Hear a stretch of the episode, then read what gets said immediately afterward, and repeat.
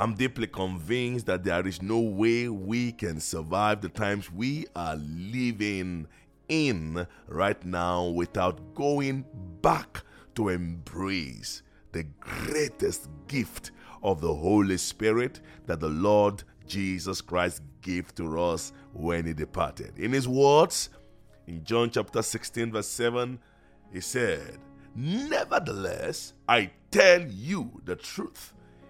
It is to your advantage that I go away. For if I do not go away, the helper will not come to you. The helper will not come to you. But if I depart, I will send him to you." The ministry of the Holy Spirit is the most powerful ministry on this earth.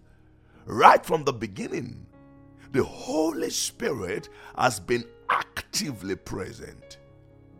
When darkness was upon the face of the deep in the beginning, the Spirit moved without restraint and dominated the empty sphere until the word of the Lord followed, saying, "Let there be," and there was.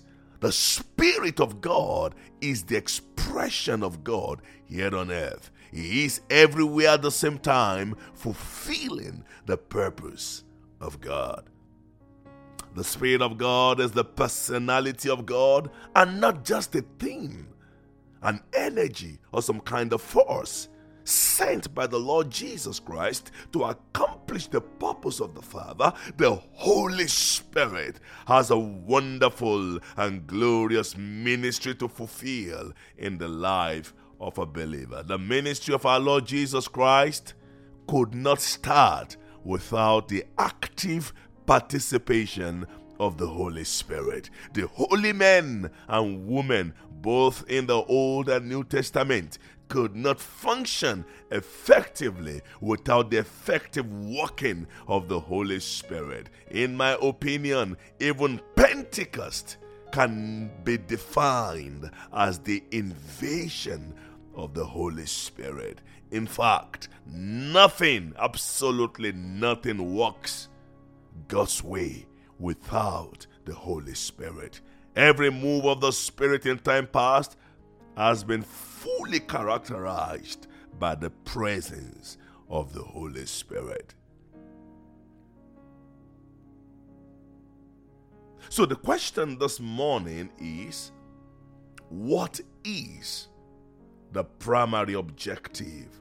What is the primary aim and goal of the Holy Spirit in our lives?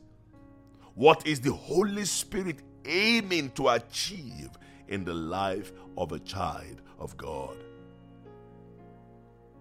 His primary assignment to the world is to bring conviction of sin and of righteousness and of judgment. That is his assignment to the world. John chapter 16 verse 8. And when he has come, he will convict the world of sin and of righteousness and of judgment. So his assignment to the world is absolutely clear and powerful. He convicts the world. In the life of a believer, however, the first work of the Holy Spirit that must be accomplished is to completely, I repeat, completely fill the life of a believer. So the ultimate goal and aim of the Holy Spirit in your life and in my life is to completely fill us up. Ephesians chapter 5 verse 18. Ephesians chapter 5 verse 18. And do not be drunk with wine, in which is dissipation, but be filled. Be filled with the Spirit. Be filled with the Spirit. To be filled with the Spirit in this context is to be completely consumed, controlled, and moved by the Holy Spirit. It means living your life under the influence of the Holy Spirit. A drunk man or woman is a person under the heavy influence of alcohol. He is absolutely unaware of the things around him. Oh yes, oh yes. In similar manner, the genuine infilling of the Holy Spirit means that your flesh has lost consciousness and your spirit is much alive in Christ. Your being is entirely under the influence of the Holy Spirit. So you become a personality who lives, who walks, who loves, who speaks under the influence of the Holy Spirit. Such a life is no longer under the influence of the enemy, not under the influence of the flesh, not under the influence of the pressure of this world. Such a life is no longer controlled by the enemy, but absolutely controlled by the power of the Holy Spirit. Oh yes.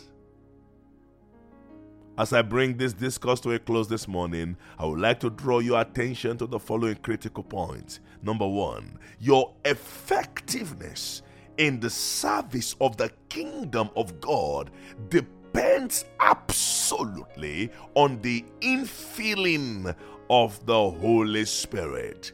On the infilling of the Holy Spirit. Luke chapter 4 verse 1, then Jesus, being filled with the Holy Spirit, returned from the Jordan and was led by the Spirit into the wilderness.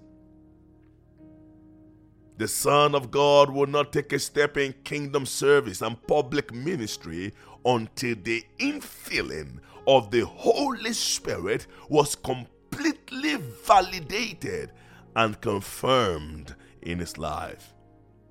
Every effort to serve the Lord without the absolute control of the Holy Spirit in your life will only produce frustration and trouble. Frustration and trouble. One of the challenges I have observed in today's church is that we have too many people empty of the Spirit of God, making all effort to serve and do the work of the Lord. Sorry to disappoint. The work of the Lord is impossible without the Spirit of the Lord. And the Spirit of God does not cohabit with the flesh. No, it does not. It is all or nothing. Yes, the church in the New Testament could not take off the ground until they were all filled with the Holy Ghost, filled with the Holy Spirit.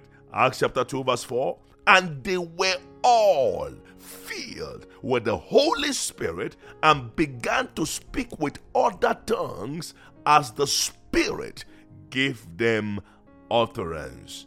Their allocation of spiritual responsibility, even to the selection of people who serve in their kitchen in the early church, was based on the fullness of the Holy Spirit. Acts chapter 6 verse 2-3, the Bible says, then the 12 summoned the multitude of the disciples and said, it is not desirable that we should leave the word of God and serve tables. Verse 3, therefore, brethren, seek out from among you 7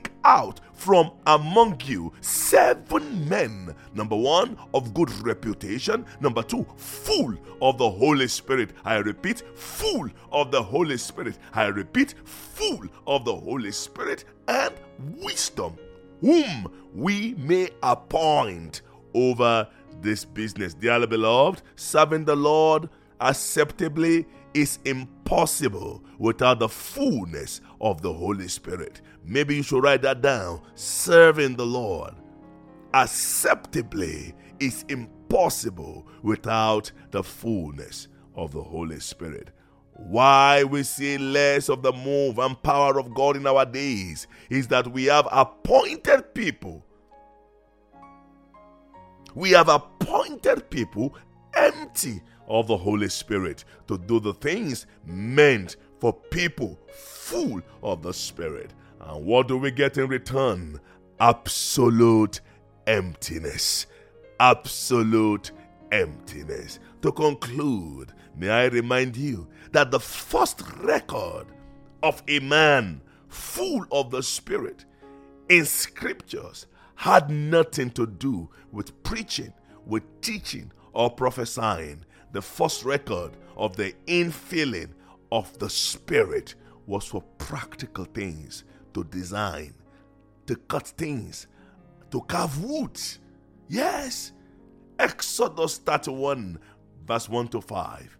Then the Lord spoke to Moses, saying, "See, I have called by name Bezalel, the son of Uri, the son of Hur, of the tribe of Judah, and I have filled him," my goodness, "and I have filled him with the Spirit of God." The Spirit of God is the Holy Spirit. "I have filled him with the Spirit of God in wisdom, in understanding, in knowledge, and in all manner of workmanship." To do what? To design artistic works. To do what? To design artistic works. To do what? To preach? Oh no.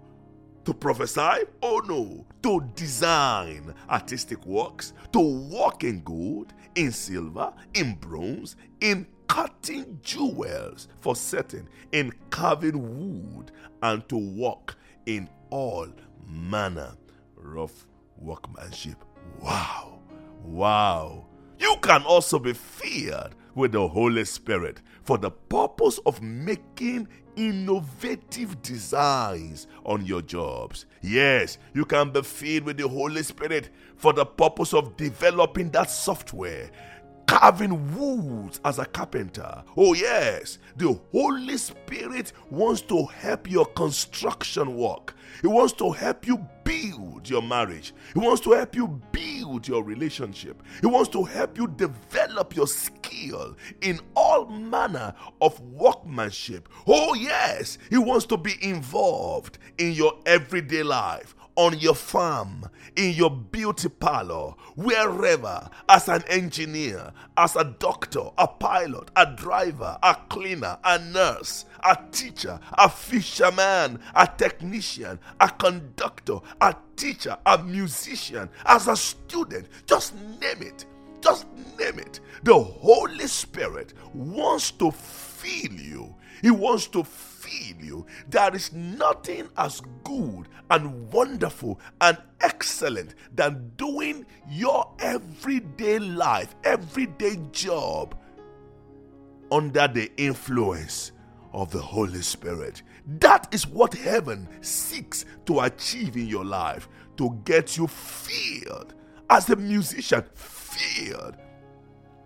As a child care worker, filled. As a missionary, filled. To get you filled. As a conductor, filled. As a train driver, filled. As a security personnel, police, soldier, whatever, filled.